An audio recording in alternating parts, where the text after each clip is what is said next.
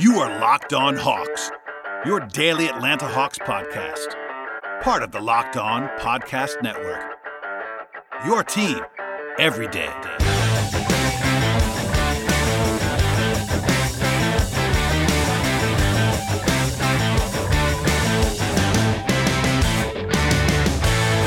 Hello, friends. Welcome to episode 611 of the Locked On Hawks podcast.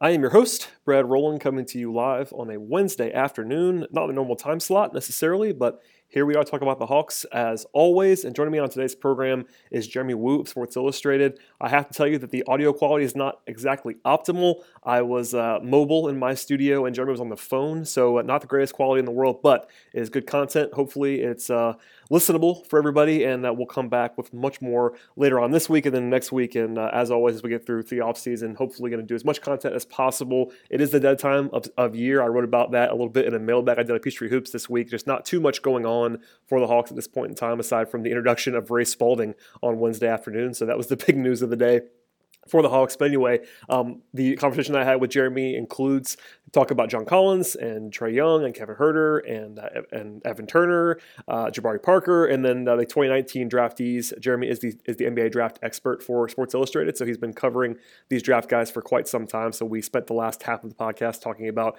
Bruno Fernando and Cam Reddish and DeAndre Hunter. So plenty of content coming your way. Uh, please subscribe to this podcast. Really appreciate that. Everybody has already done it, um, but pick your podcast platform of choice or multiple if you'd like to go ahead and support the podcast in that way on uh, Apple Podcasts or Stitcher, Google Podcasts, Spotify, all those places. And uh, without further delay, here is my podcast with Jeremy Woo. Jeremy, thank you for joining me, sir. How are you on this fine Wednesday? Doing well, man. You know, it's off season. Uh, you know, a little bit of downtime. Uh, kind of nice. I've been I've been traveling a bit to some of these you know summer uh, scouting events and whatnot, but um, been good. Yeah, I was going to say. I, assume you're on the road some. I know you were uh, out in Vegas. I was out there. But That's kind of my only my only trip in the summer. But I know I, I, assume your draft obligations take you to a few different places. Yeah, yeah. I was just uh, in Colorado with USA basketball, looking at some of the high schoolers, and then uh, went out to West Coast next week for a extended trip. So you know, we seeing a bunch. For sure, uh, and I'm going to ask you about uh, the latest draft uh, later. I'm going to save that for the end, so people will will hang on. But uh, I wanted to ask you start off with, uh, you know, there's there's obviously a lot of talk in Atlanta Hawks land about uh, sort of the returning guys as well. Um, you know, what what do you make of I guess just this team in general right now, but you know, obviously the headline guys being you know Trae Young, John Collins, Kevin Huerter. What do you make of the returning guys? What they might look, look like as they, I guess, sort of continue to, to progress as they get older. Yeah, I think with Atlanta, uh, you you can kind of see the outlines of how they want to play going forward, uh, and I think obviously uh, uh, with his passing, uh, his shooting, you know, ability to sort of play fast. Uh, you know, that's sort of the rough sketch of what they're doing. Uh, you know, they're, they're finding shooting, you know, put around him. You know, Huerter, I think exceeded expectations as a rookie. John Collins is a guy who was developing pretty well. Uh, and then, you know, you got the rookies coming in uh, you kind of see that, you know, the idea there. Uh, and, I, and I think, you know, relative to some of the other rebuilding teams in the NBA, they have one of the more, uh, I think, promising fits when you just look at all the parts they have. Uh, you know, granted, they still have to develop those guys, and that's going to take time. But uh, I think it's definitely been an encouraging couple of years, uh, just in terms of, you know, Travis Schlenk sort of putting these parts in place. Yeah, it's very easy to be excited about uh, about the young core. What do you what do you think of Trae Young's, you know, upside? I guess is the way to put that. I mean, he obviously came on really strong last year and performed, I think, better than I thought for sure as a rookie, considering how, how point guards often struggle in their first year. But you know, now he has to transition into this. You know, he kind of has already arrived. But what's the next step for him, and what do you what do you sort of envision for him long term as like a, maybe a star level player? Yeah, I think it's possible that he gets there. I mean, you know, the biggest impediment for him you know, people talk about the the size and the physicality, but you know, he continues to sort of exceed expectations in that level, and I think you know he's continued to do it. Uh, you know, he'll be able to get stronger. He's only 20, right? So you just think about the physical development. I mean, the, the skill level is already impressive, and I think three-point shooting numbers should improve, right? He shot what like 32% last year on. You know, the volume was there, right? So I, think you can expect improvement, uh, and certainly, you know, from a counting stats perspective, he was pretty good uh, last year, and so I, I think where they got him last year, I mean, I think it, it looks pretty good, all things considered. And I think, um, you know, the passing ability is something that I think we talked about coming into the draft, but I, I think probably the bigger perception coming in was he was, you know, a college scorer, which he was, but I think the passing has always the thing. Uh, to me, you know, potentially a, a special piece for somebody, and I think uh, you know, last year he to kind of improve over the second half of the year, and that's all you can really ask for for a young point guard. Uh, so the arrow is definitely pointing up, uh, and I, I and I think uh, he's the type of player.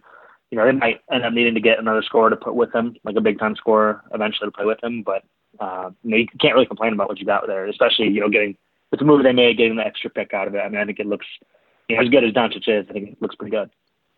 Yeah, I, I would agree. Um, obviously, he gets a ton of attention. I'm, I'm going to ask about the guy who doesn't get as much attention, and that's Kevin Huerter, a guy who was kind of a late riser last year before the draft, ended up being looking like a great value pick from where they, where they got him uh, based on what, the way he performed last year. Uh, but he's the one that I guess we talk about the least, at least nationally. So, what do you think of Huerter? Obviously, probably more of a supporting piece, but someone who the Hawks definitely like a lot. Yeah, the thing that always struck me about him I mean, it's not just the shooting, but it's the legitimate size that he brings uh, for that position. Uh, he can shoot over smaller players. Uh, I think um, definitely did a good job uh, as a rookie, just sort of coming in, not being totally overwhelmed.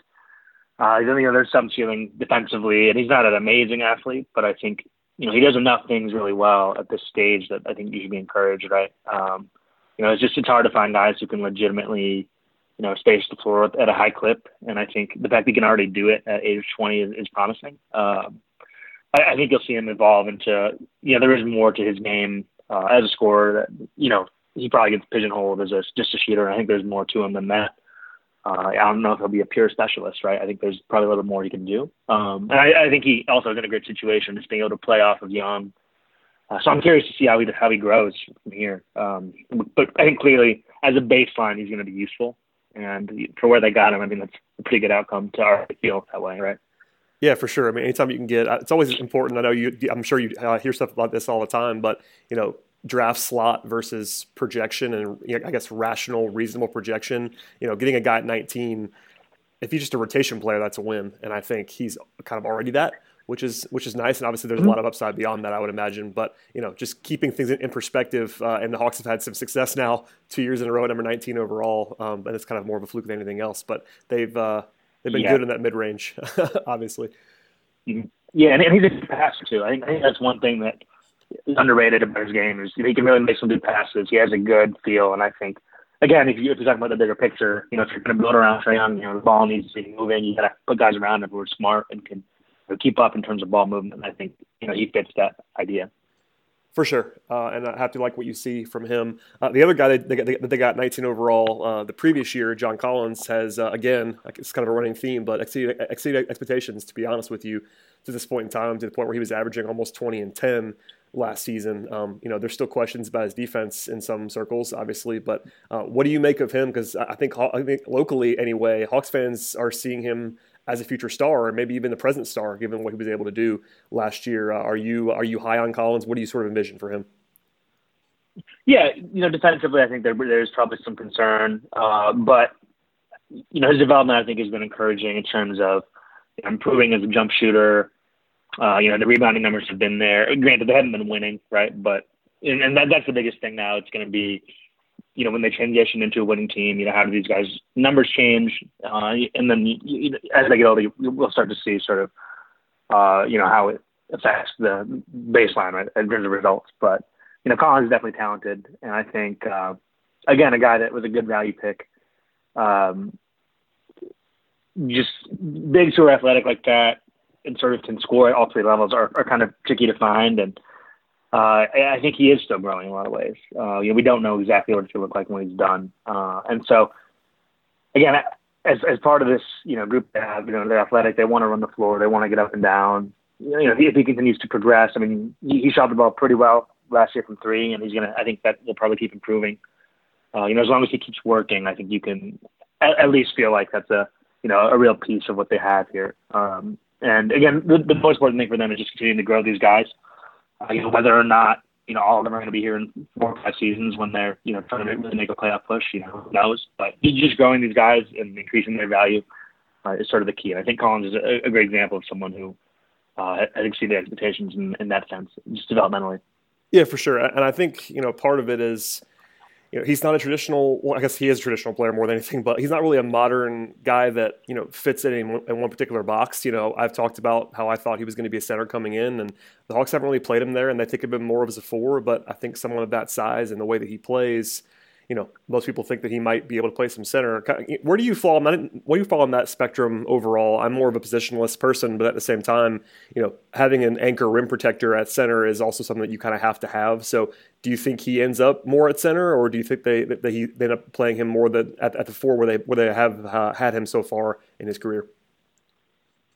Yeah, you know, you know I, I probably need to watch a little bit more to have a real, uh, you know, take on position long term. You know, I, admittedly, I haven't watched you know a ton. You know, I, I here and there I have, but uh, I, I guess I've always the biggest thing has just been you know how consistent is he going to be defensively in terms of shot blocking, in terms of you know, the rebounding aspect is there, and I think you know what you want to play at center is such a loosely defined thing nowadays anyway. Like he'll be able to play some five, uh, but it just depends on what type of looks they want to play, right? But I think it is encouraging the possibility of him being able to, just from an offensive standpoint, you know, if he can step out and hit threes, if he can set screens for Young and sort of let them really spread out, uh, I think ideally, you know, that's sort of the look at taking them, right? Um, you know, having the bigger forwards, you know, adding defensively and then hoping that Collins sort of does enough. Uh, but it's all really malleable at this point. It's it's hard to say. Um, it is, and, and it's uh, it's not a bad thing, right? I think there's a no. chance that he uh, continues to improve in that in that sense. Uh, but even if he is sort of a, a bigger four who is a young guy, uh, you know, I, I think it obviously increases his long term value if he can improve defensively to the point where he's playing the five and he's doing that. I think he's athletic enough to do it some of the time. Um, but it, it really just depends on how they how they want to to grow him, and I think that's an advantage. Yeah, for sure. It comes down to defense more than anything on that because he can kind of do all things at all levels uh, offensively, which is uh, a nice benefit to have, to be honest with you. All right, we're going to come back in just one second, but after this short break, and uh, more with Jeremy after that. All right, man, we're back, and uh, I wanted to ask you real quickly about some of the supporting moves the Hawks did before I before I ask you about the draft.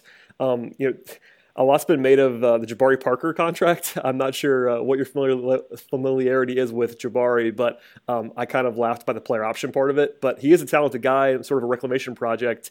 Do you have you have strong thoughts on Jabari Parker at this point in his career? Because uh, it feels like he's been in the league forever, but he isn't that old, honestly. Yeah, you know, I've watched Jabari, Jabari play since he was about 16, uh, so I, am very familiar with him. Uh, and I, I think for the price they got him at, it's fine. I mean, if you know, at this point, next year's not going to be a great free agent class. You're going to have, I mean, these contracts coming off the books anyway. You know, Turner's going to be unrestricted. You know, Crabbe, right? So, so at this point, it's like there's really very little risk in just giving him the player option. I mean, he'll probably pick it up, I would guess, right? But uh, I think it's a low risk move. I mean, defensively, he's not going to be great, and I don't know, I don't know if that ever happens. Um, and I don't know. I mean, if there's a leap coming from him. It needs to happen soon. Uh, and granted, you know, I, I think there's probably healthy skepticism about whether it happens. But I mean, he can really score the ball. Uh, I think he's going to be a you know positive to have around you know with those young guys. And I think uh, you know at some point with, with these guys, you're going to keep getting second chances and new opportunities. And at some point, it's going to click or it's not. And I think that you know we'll see the next couple of years with Jabari whether he's going to sort of you know put in the work to really take that next step or not. Um, I think this is a pretty good situation for him to do it. Uh, and I think that if it doesn't work, you know, whatever. But it's the exact type of risk that Atlanta should be taking because there's, really no financial uh, issue, you know, paying him whatever, right? I mean, like six million, it's not that much, uh, relatively speaking, with his youth and everything. So I, I, I don't mind that move uh, at all, honestly. Yeah, I mean, I, I, like the buy low aspect of it. The player option made it more curious to me, but your, your point's a good one in that they're going to have so much cap space that they're not going to know what to do with it. So the downside is a little bit lower. I mean, sorry, a little bit higher. I suppose, How do you want to say that? Then you want to. Uh, it's not as bad as you would uh, like to say with some other teams maybe making that same move.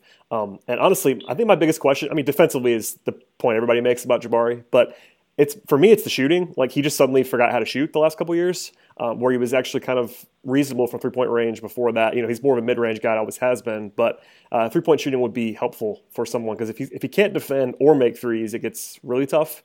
But if he's able to stretch the defense again offensively, then that helps uh, his baseline a little bit. Right. What you got to also think about sort of the teams that he was playing on, right? I mean, in, in Chicago, for sure. You know, those teams were not very well set up. Uh, you know, in Milwaukee, the role he was was, you know, he was playing more of you know, it's whatever stretch four type guy, kind of running the baseline. He got pretty good at it for a while. Like, you know, that, that one year, I mean, what, like 2016, 17, that, that was a good season for him overall. I mean, just, he's had so many bumps in the road in terms of health. Uh, you know, it's got to be discouraging, uh, and, and you got to understand where he's coming from, right? But uh, I do think you know the talent is still there. He's only 23, uh, and I can sort of see him in a in a role that's more comfortable to him offensively in Atlanta with what I would expect them to use him. Uh, I, I, think you can see those numbers sort of pick back up.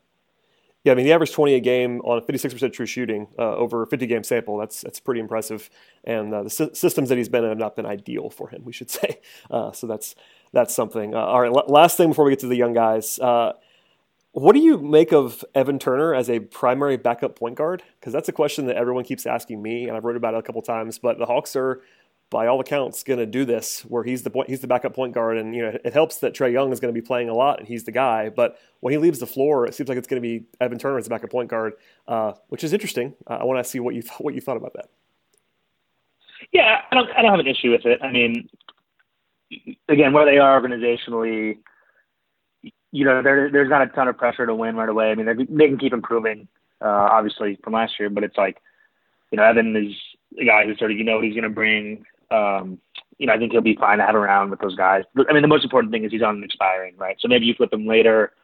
Uh, you know, that that contract is going to some value at some point. Him and Crabbe both really. So it's like, you know, you understand why that move was made. Um, you know, in lieu of, I mean, I would make it up to a uh, a point guard, right, to have a you know a more of a backup. But you know, for now, I mean, I don't think it's I don't think it's a big issue. Uh, you know, he he does have some size uh, experience, uh, and I think you know more importantly, you're going to have him around to sort of help these young guys sort of get acclimated. Yeah, I mean the impact of it is not that significant for a team that isn't going to necessarily no. uh, be great this year. Um, they'll they'll make some steps forward, obviously, but I just, I just thought it was curious, and it's something that you know it's the dead of summer, and people are asking lots of questions, and we talked about the other guys a lot, so I wanted to wanted to pose that to you. Uh, um, all right, let's let's get to the draft, where uh, I know that's what you spent a lot of your time on, and uh, I read all your stuff heading up to 2019. I think you, uh, in reading you, I think um, we were pretty close together on the, what the Hawks did in terms of just evaluating the players. You know, I, I was looking at your uh, your final big board. I think you had DeAndre Hunter at seven, Cam Reddish at ten, and Bruno Fernando at twenty one. Do I have that right? Something like that. Uh, yeah, I, I, I don't have it in front of me, but yeah, that's probably right. Sounds right. I, I looked at it the other day. Yeah. So, uh, but that's kind of where I, that's kind of around where I was. I wanted to. We'll, we'll start at the end and come back to Hunter at the end. Um, what do you make of Bruno Fernando? Uh, Hawks fans seem to really like that pick. They were really excited about him before the draft. I found, which was I thought I, I thought it was kind of odd because he was not really a, a high profile guy in this class, but Hawks fans seemed to latch on to him. And then when they when they made the move to go out and, and trade up and get him, they were pretty excited. And I think you are higher than the consensus on Bruno. So what do you make of him? Uh, what do you see in summer league, et cetera? Kind of what, what what do you see from him moving forward? Yeah, you know, summer league he was okay. Um, I, I, I didn't I, I probably watched like one of their games. It was not. It was not a very exciting uh, summer league team. I can tell you that. With, with no, but like I've seen enough of Bruno over the years. I mean, it's just like look if you, if you look at the bigs that are in this draft. I mean, like he, uh, I, I think just from a physical tools perspective, uh, you know, he has that.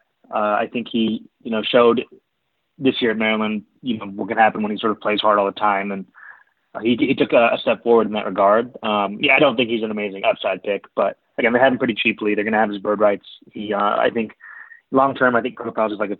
I think he can be a pretty decent backup. I just, I, I one thing at Maryland is the the way they used him was like a little bit weird sometimes. Um, you know, you're not going to really run a lot of offense to him in the post at this level. You're going to hope he's a guy who's going to run, catch, and uh, rebound. And you know, I think he can shoot a little bit. He has a little bit of touch. You know, you hope he develops that part of his game. Um, but I mean, what they, they took him at 34 or whatever, right? So uh, that's not a bad place to get him. Uh, and I think that, yeah, all things considered, it's fine. I mean, you, you know, you hope that he becomes a guy who's going to, you know, give you a little bit off the bench and give you energy and, you know, be good to have around. And, uh, you know, for, for me, I think I was on him because I felt sort of safe that he's going to be that. Um, you know, again, just with the body he has and type of just sort of the natural athletic ability he has. Um, and you know he can pass a little bit. You know, I think he's still kind of figuring out, uh, you know, how good he can be. So while I'm, I'm not saying he's going to be a, you know, legit starting as an average, you know, double double. Um, if he's a good guy, a good culture guy, and a good bench guy, I think that's you know all you can ask for at that spot. Yeah, if you can get a rotation player at 34, really of any kind, it's a success, obviously. Right. And, um, you know, Fernando, I, I agree. It's, he was kind of used strangely at times, and I think he's going to have to figure out that he's not going to be a primary option offensively. Um, that's about. I, think he understands that to a certain degree, but that'll become. Uh, I guess very crystal clear for him in the future. But I am looking to see if the Hawks can develop a three point shot. They had a lot of success with that with Dewayne Dedmon and Alex Len in the last couple years. Um, it's not it's not linear for everybody, but they have had some success unlocking those kind of guys and big men. And if he can make shots, that'd be pretty intriguing. I think as a supporting piece.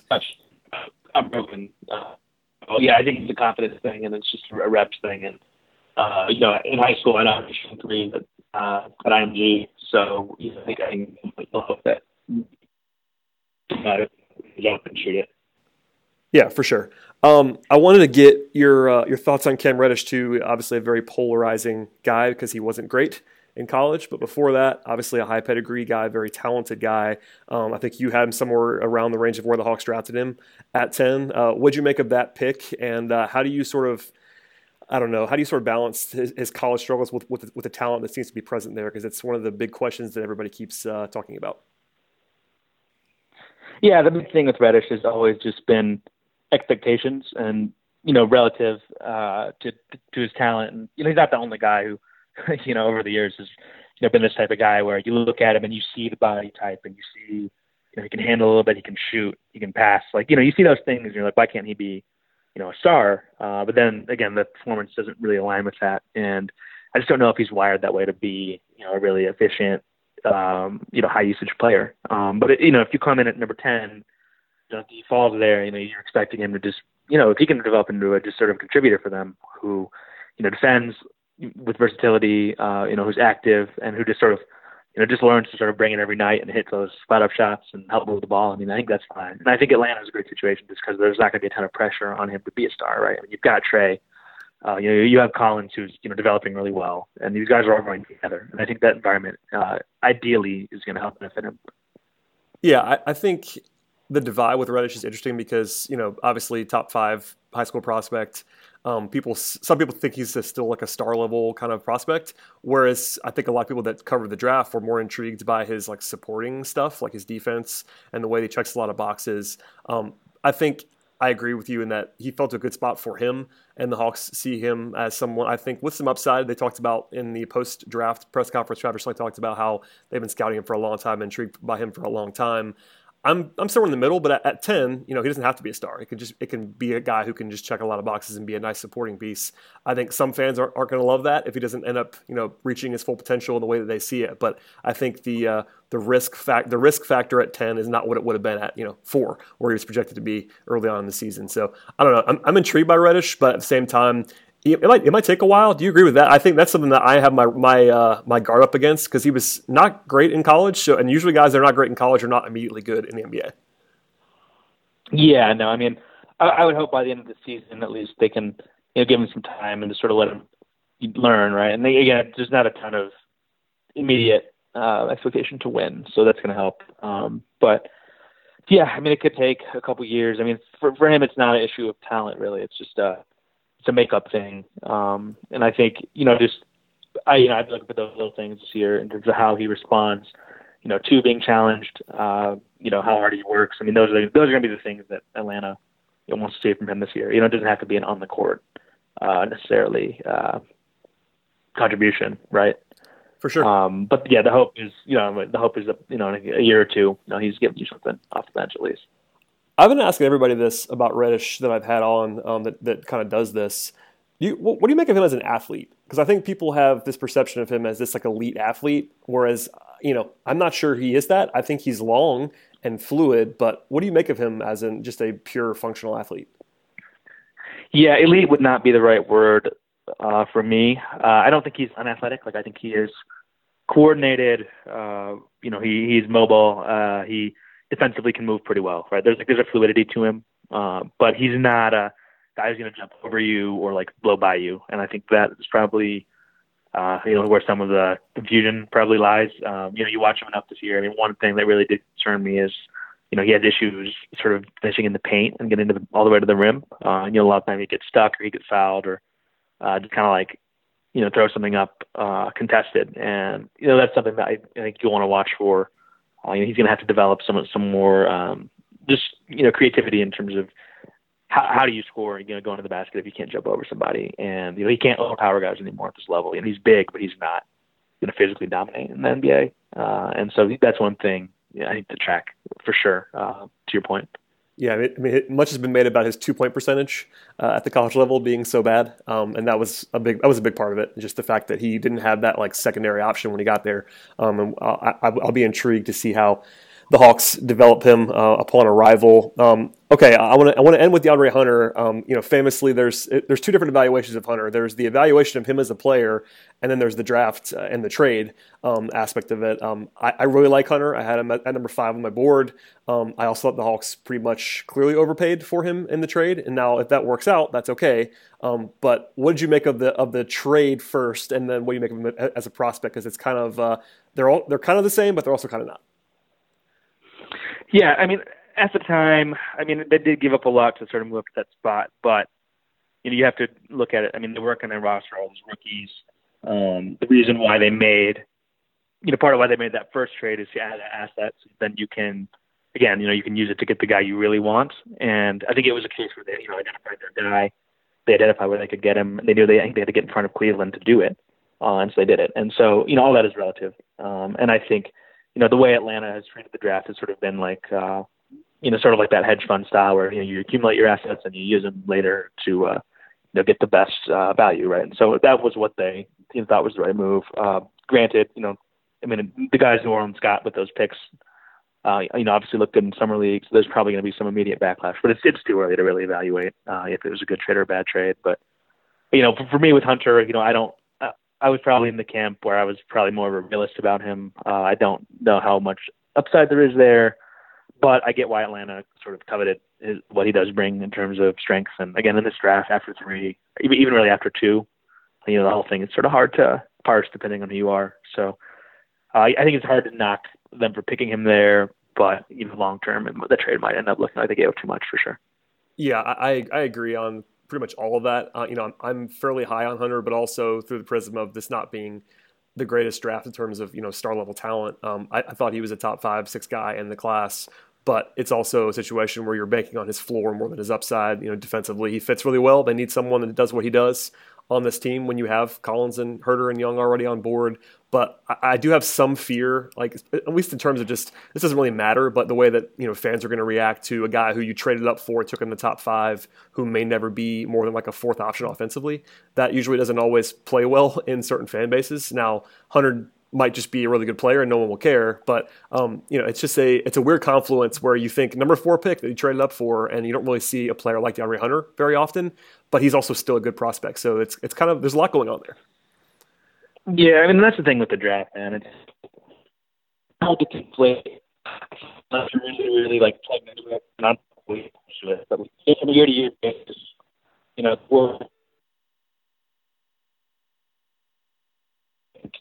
you know, we watch the draft as kids and we're like, oh my god, they took this guy number five, like he's gonna be a star. But the truth is that that's not, you know, not how it works. Sometimes you find guys later on, but the talent curve doesn't work that way, and it's different every year. And so, you know, it's harder for our brains to sort of, I think, sort of take it apart like that. But you know, in this draft, if you Hunter four, you're just hoping that he's a you know, starting level forward, which I think you know it's a reasonable thing that he can be. Uh, you know, that's fine. I mean, if you look at the guys who went after him, I mean, you know, they weren't going to take Garland, uh, and I wouldn't have taken him that high either. Um, you know, even if Barrett had fallen to four, I mean, you can argue that, you know, what Hunter brings is more useful uh, to the Hawks than what Barrett does in terms of dominating the ball, right? Because the Hawks already have Trae.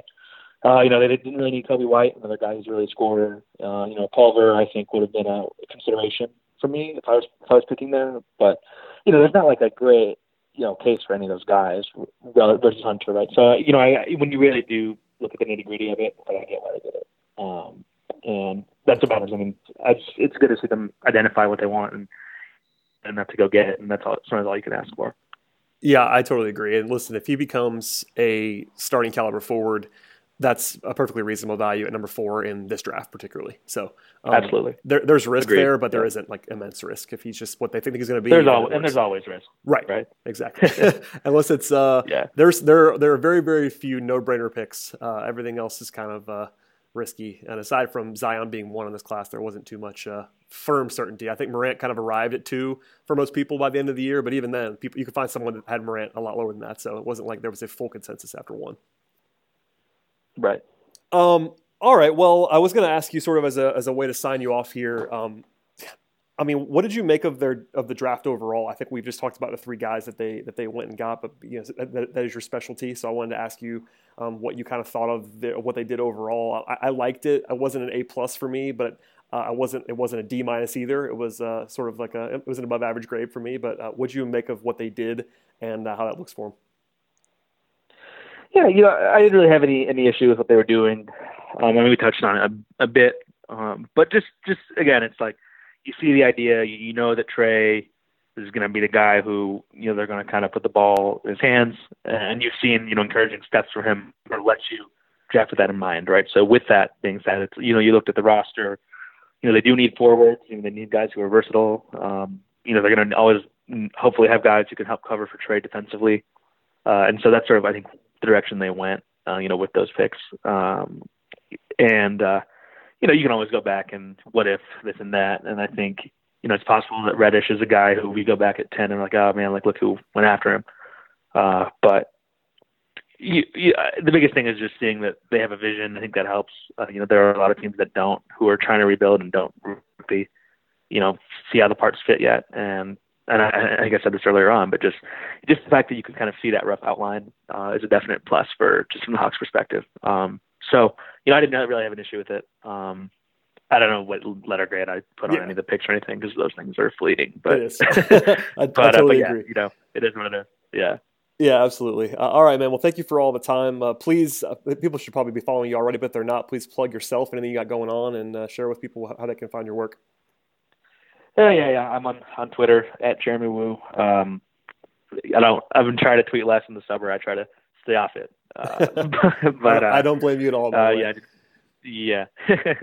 But yeah, SI.com, you know, we, we have a, you know, relatively year-round draft coverage of prospects and everything. So uh, I appreciate it. Yeah, no, no problem at all. And thanks again for doing this. As for everybody else, please subscribe to this podcast, and we'll see you all next time.